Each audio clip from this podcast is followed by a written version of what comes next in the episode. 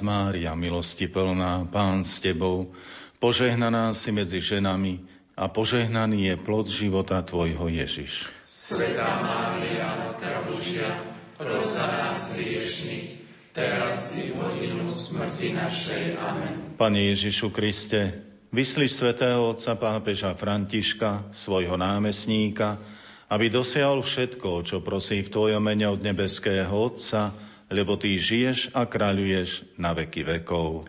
Amen. Sláva Otcu i Synu i Duchu Svetému. Ako bolo na počiatku, tak i jej teraz i vždycky, i na veky vekov. Amen. Pán s vami. I s duchom tvojim. Nech je zvelebené meno pánovo. Od tohto času až na veky. Naša pomoc mene pánovom. Ktorý stvoril nebo i zem. Nech vás žehná všemovci Boh Otec i Syn i Duch Svetý. Amen. Ostávajte v pokoji. Bohu vďaka.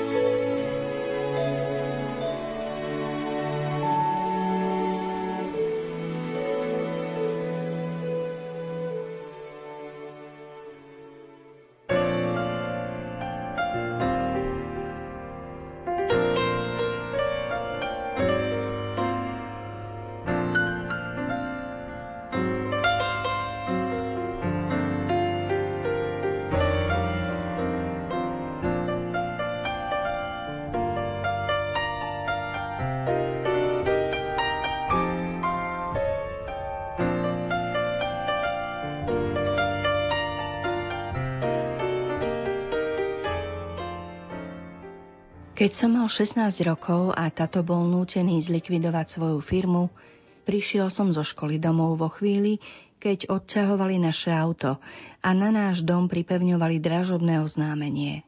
Vnútri mama balila všetky naše veci. Spievala si. No teda, pomyslel som si, práve prišli o všetko a mama si spieva?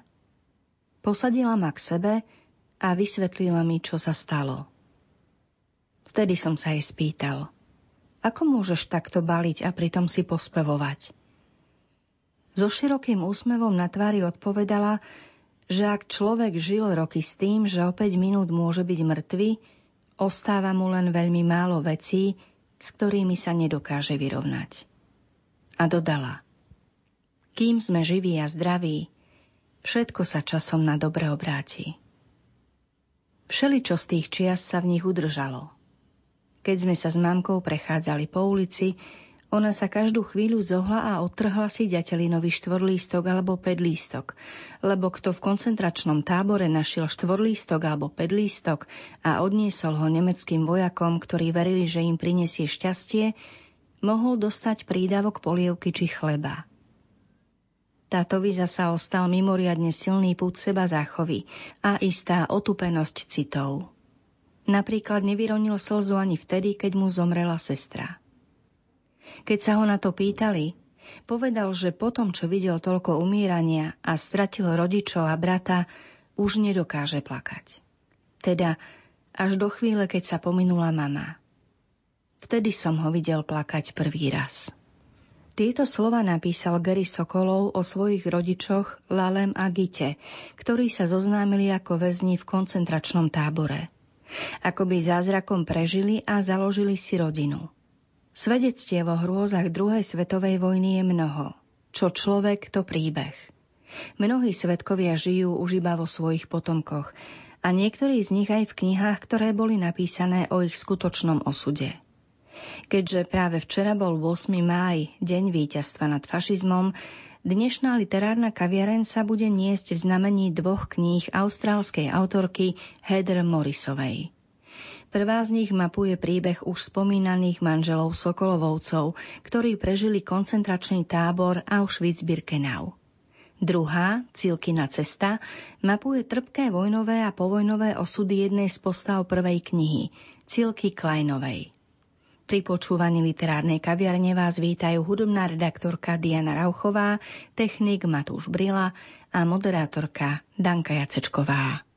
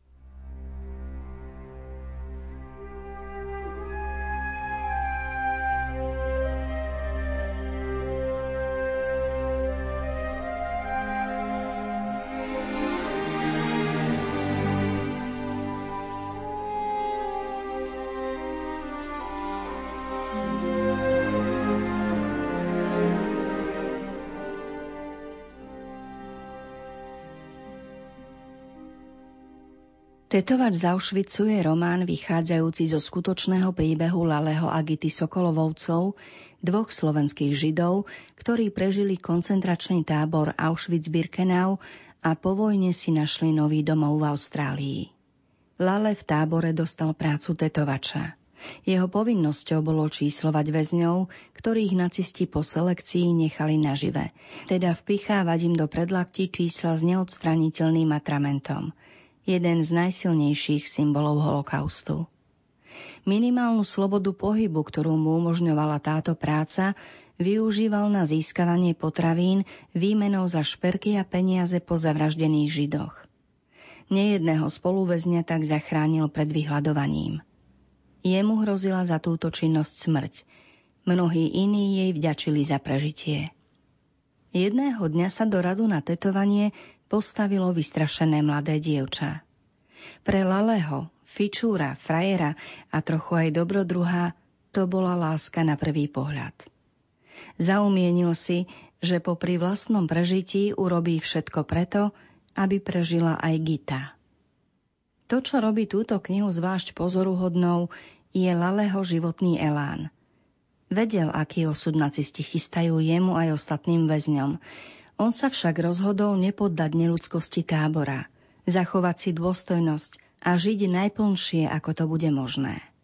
Napriek všetkej svojej drsnosti je tetovať z Auschwitzu príbehom nádeje a odvahy a hoci to znie neuveriteľne, aj príbehom veľkej lásky. Poďme si teraz prečítať krátku ukážku. Týždeň plynul po týždni. Zo stromov v okolí tábora opadlo lístie. Dni sú čoraz kratšie. Blíži sa zima. Kto sú tí ľudia?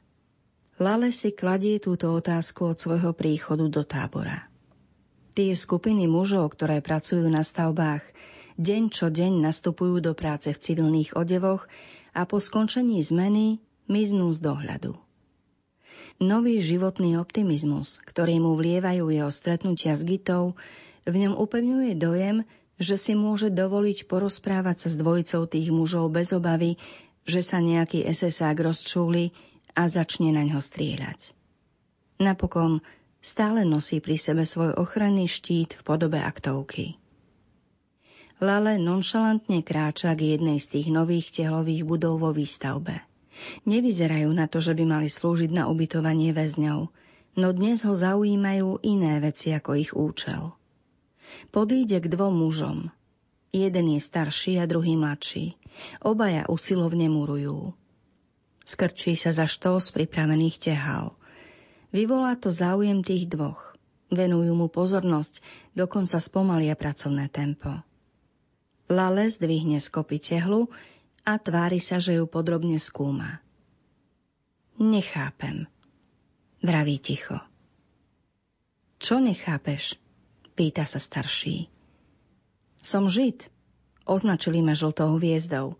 Výdam okolo seba politických väzňov, vrahov a flákačov, ktorí sa vyhýbajú práci. A potom vás. Vy nenosíte nejaké označenie.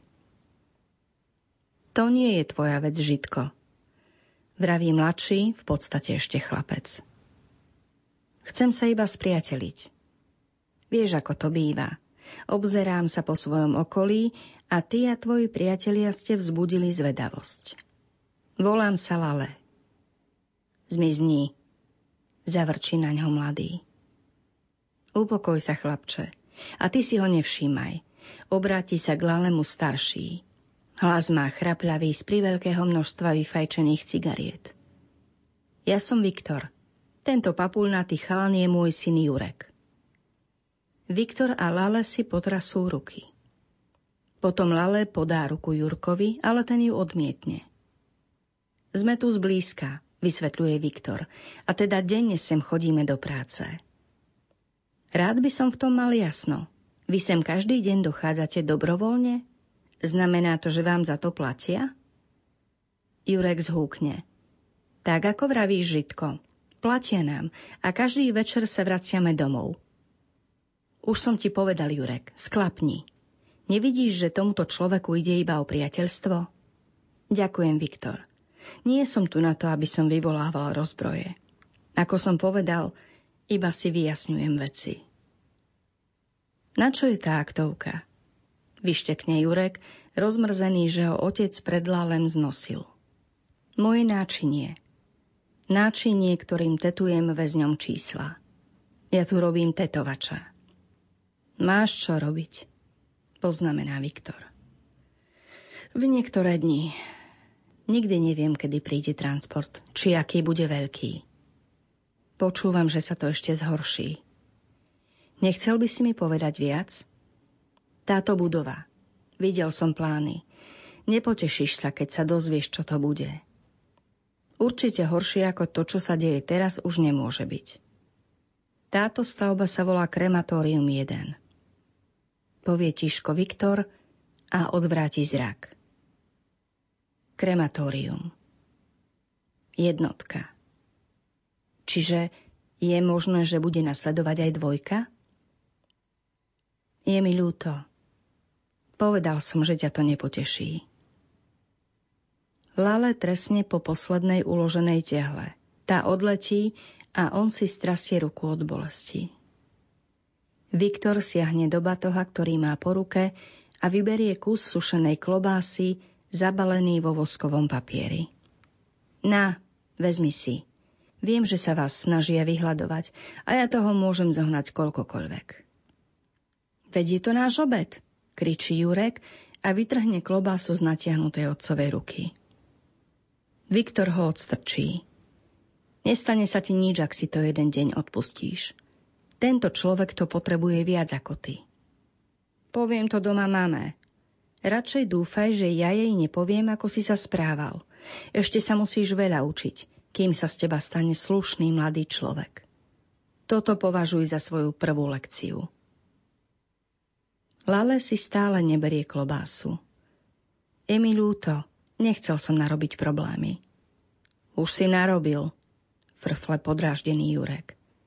Nie, nenarobil, oponuje mu Viktor. Lale, vezmi si tú klobásu a príď sem aj zajtra. Budem mať toho pre teba viac. Ak môžeme pomôcť aspoň jednému z vás, urobíme to. Správne vravím, Jurek? Jurek neochotne podá ruku Lalemu a ten ju prijíma. Zachraň jedného, zachrániš svet. Šepne Lale viac sám sebe, než svojim spolubesedníkom. Nemôžem pomôcť vám všetkým. Lale si vezme klobásu. Nemám, čím by som ti zaplatil. Tým sa netráp. Ďakujem. Možno nájdem spôsob, ako ti to oplatiť. Keď sa mi to podarí, môžeš mi nosiť aj iné veci, napríklad čokoládu? Pýta si čokoládu. To, čo sa dáva dievčaťu, ak sa to zoženie. Teraz radšej odíď. Tam ten chlapík od SS si nás začína všímať. Dovidenia. Pozdraví Lale a vloží si klobásu do aktovky. Odíde do svojho bloku a okolo sa už začínajú trúsiť snehové vločky. Zachytávajú posledné lúče zapadajúceho slnka a vytvárajú trblietavé záblesky, ktoré mu pripomínajú kaleidoskop, obľúbenú hračku z detstva. Čo mi prekáža na tomto obraze?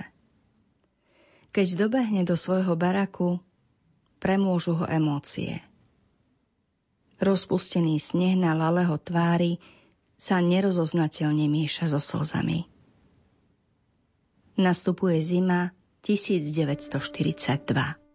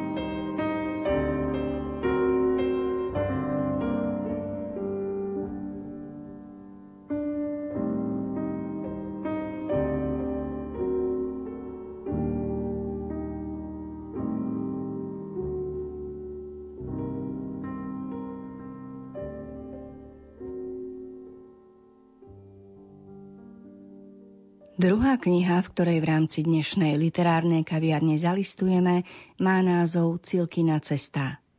Jej autorkou je opäť Heather Morrisová a je akoby povojnovým pokračovaním osudov jednej z postav tetovača z Auschwitzu Cecílie Kleinovej. Mala len 16 rokov, keď ju deportovali do koncentračného tábora Auschwitz-Birkenau. Tam si ju vyhliadol veliteľ Schwarzhuber a násilne ju oddelil od ostatných väzenkýň. Jej veľkým problémom bolo to, že bola pekná a tak sa stala obeťou zneužívania zo strany nacistických pohlavárov. Po vojne ju však nečakal lepší život. Odsúdili ju za údajnú kolaboráciu s nacistami na 15 rokov nútených prác v Gulagu. Na Sibíri čelí novým hrôzam, vrátane neželanej pozornosti dozorcov. Vďaka priazni istej lekárky dostane Cilka príležitosť starať sa o chorých. Tí zápasia o život v neľudských podmienkach a mladá žena sa tak dennodenne borí so smrťou. Napriek útrapám však stále nachádza dosť síl na prežitie a napokon aj na lásku. Prečítame si ukážku z knihy Cilkina cesta, ktorá hlavnú hrdinku zastihne v stave bezradnosti nad tým, že vyslobodením z nacistického koncentračného tábora sa jej údel vôbec nezlepšil. Údery kladiva na kus koľajnice zobudia najnovšie obyvateľky Vorkuty o 6 ráno. Antonína mala pravdu. Pri tom budíčku nikto nemôže spať. Ženy sa počas noci striedali a prikladali do pece, akurát toľko, aby nevyhaslo. Hoci slnko takmer celú noc svietilo, keď sa večer vracali z kantíny po skromnom jedle, na zemi sa ligotala inovať. Všetky spali oblečené v háboch, ktoré dostali predošlý deň. Dvere sa otvoria a dnu vnikne závan studeného vzduchu. Antonína Karpovna podrží dvere otvorené. Díva sa, ako ženy bežia k nohám priční, oči upierajú na ňu. Spokojne prikývne.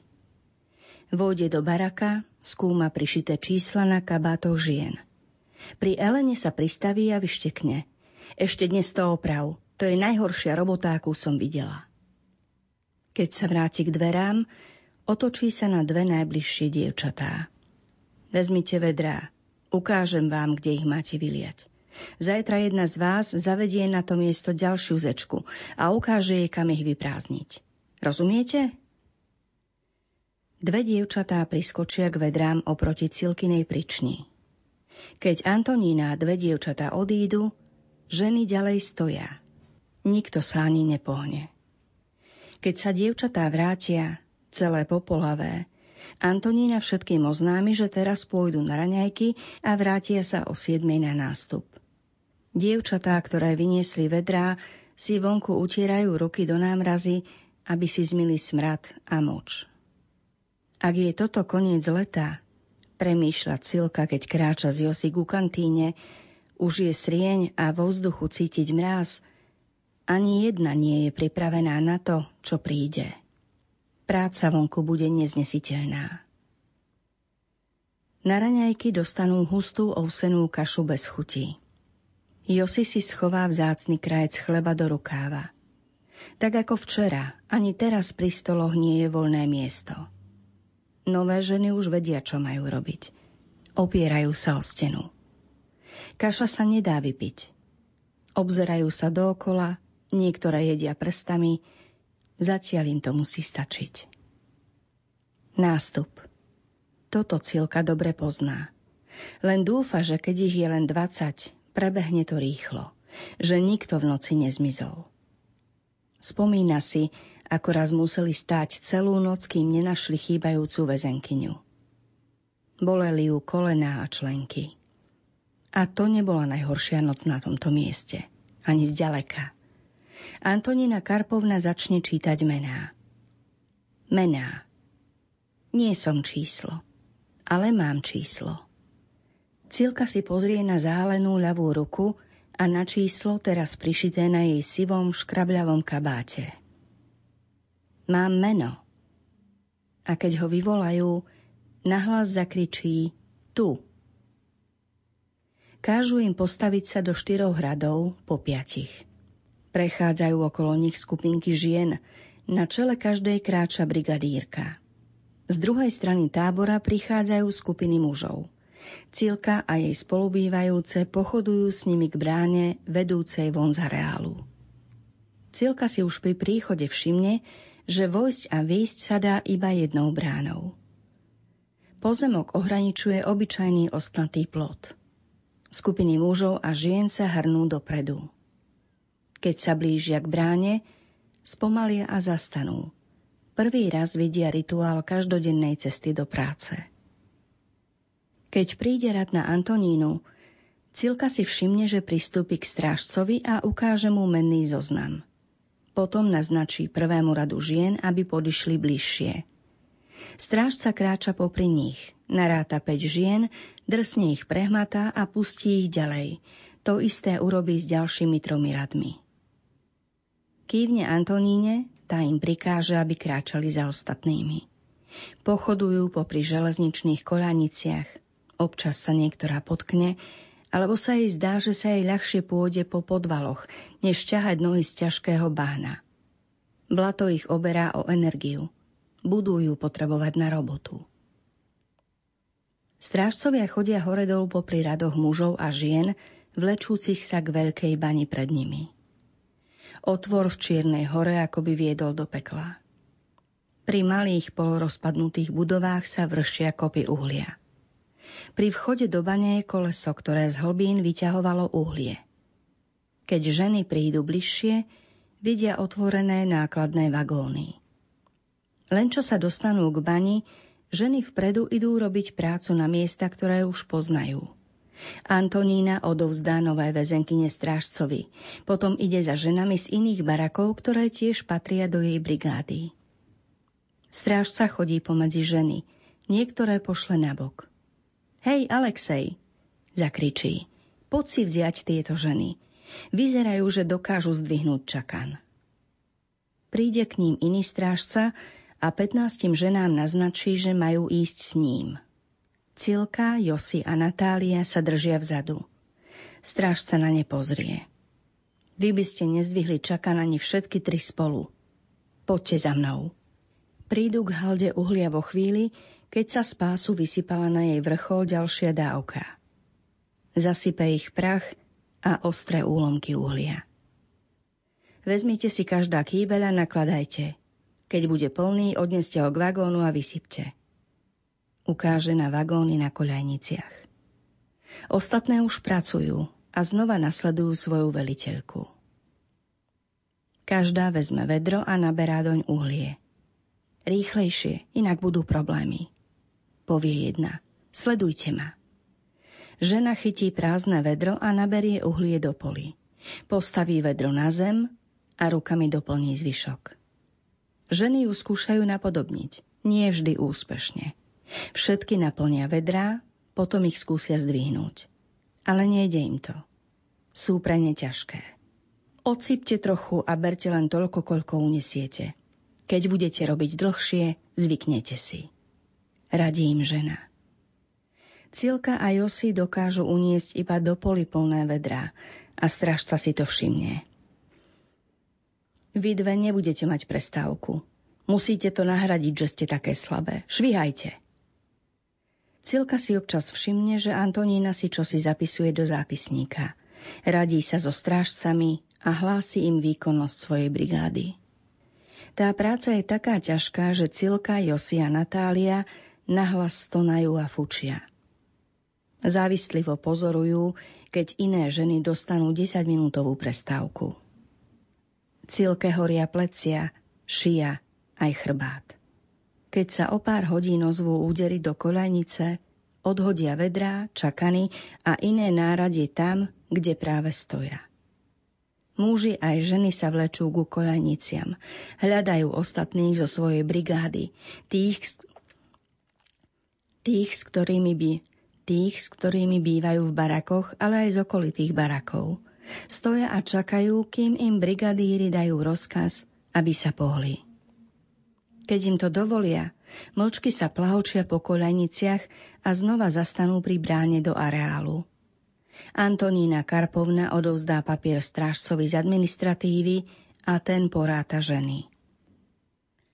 To, čo má byť večera, im energiu nevráti. Po návrate do baraka sa mnohé utiahli na pričňu, niektoré postávajú pri peci. Na čo zízaš? Cilka leží na prični a spozná ten hlas – Elena. Nie na tvoju hnusnú tvár, počuje Natáliu. Cilka sa oprie o lakeť, aby videla, kam to povedie. Ja ti ukážem, ty potvorák, mi nedáš pokoj. Daj mi pokoj, tyranka. Všetkým daj pokoj. Ocekne Natália a vstane sprične. Cilka je zničená. Chápe ich hnev. Vie, prečo do seba rýpu. Keď si človek nemôže vybiť zlosť na svojich väzniteľoch, lebo sa bojí, že príde o život, nájde si iný spôsob, ako hnev ventilovať.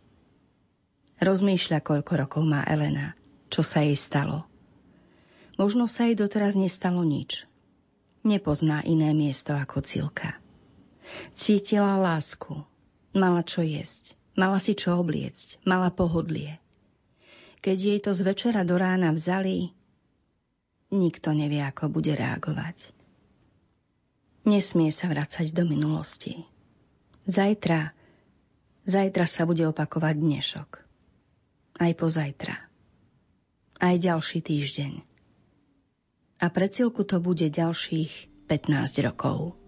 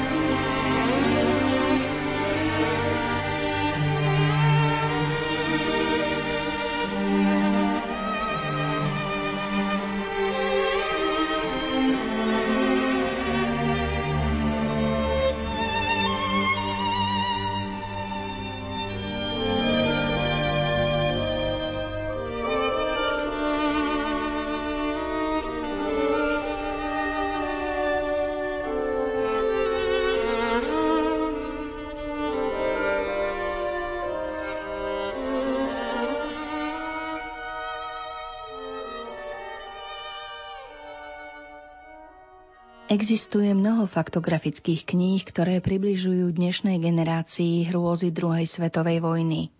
No nič sa tak hlboko nezapíše do srdca čitateľov ako skutočné príbehy ľudí, ktoré ich zažili na vlastnej koži. V dnešnej literárnej kaviarni sme zalistovali v dvoch románoch, ktoré takéto pohnuté osudy zachytávajú.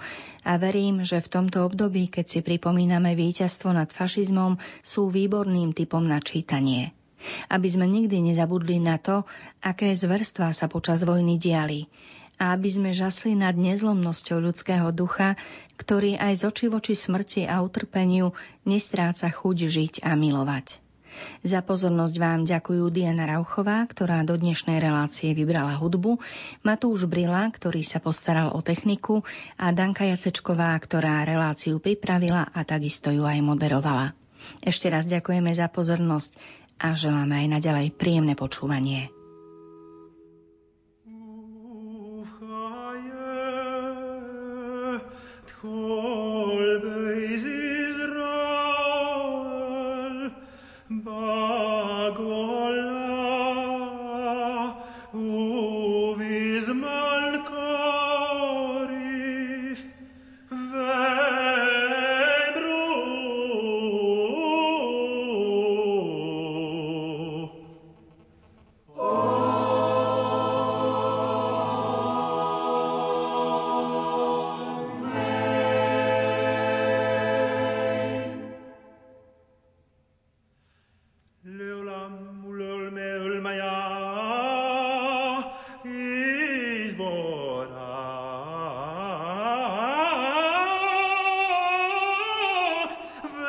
está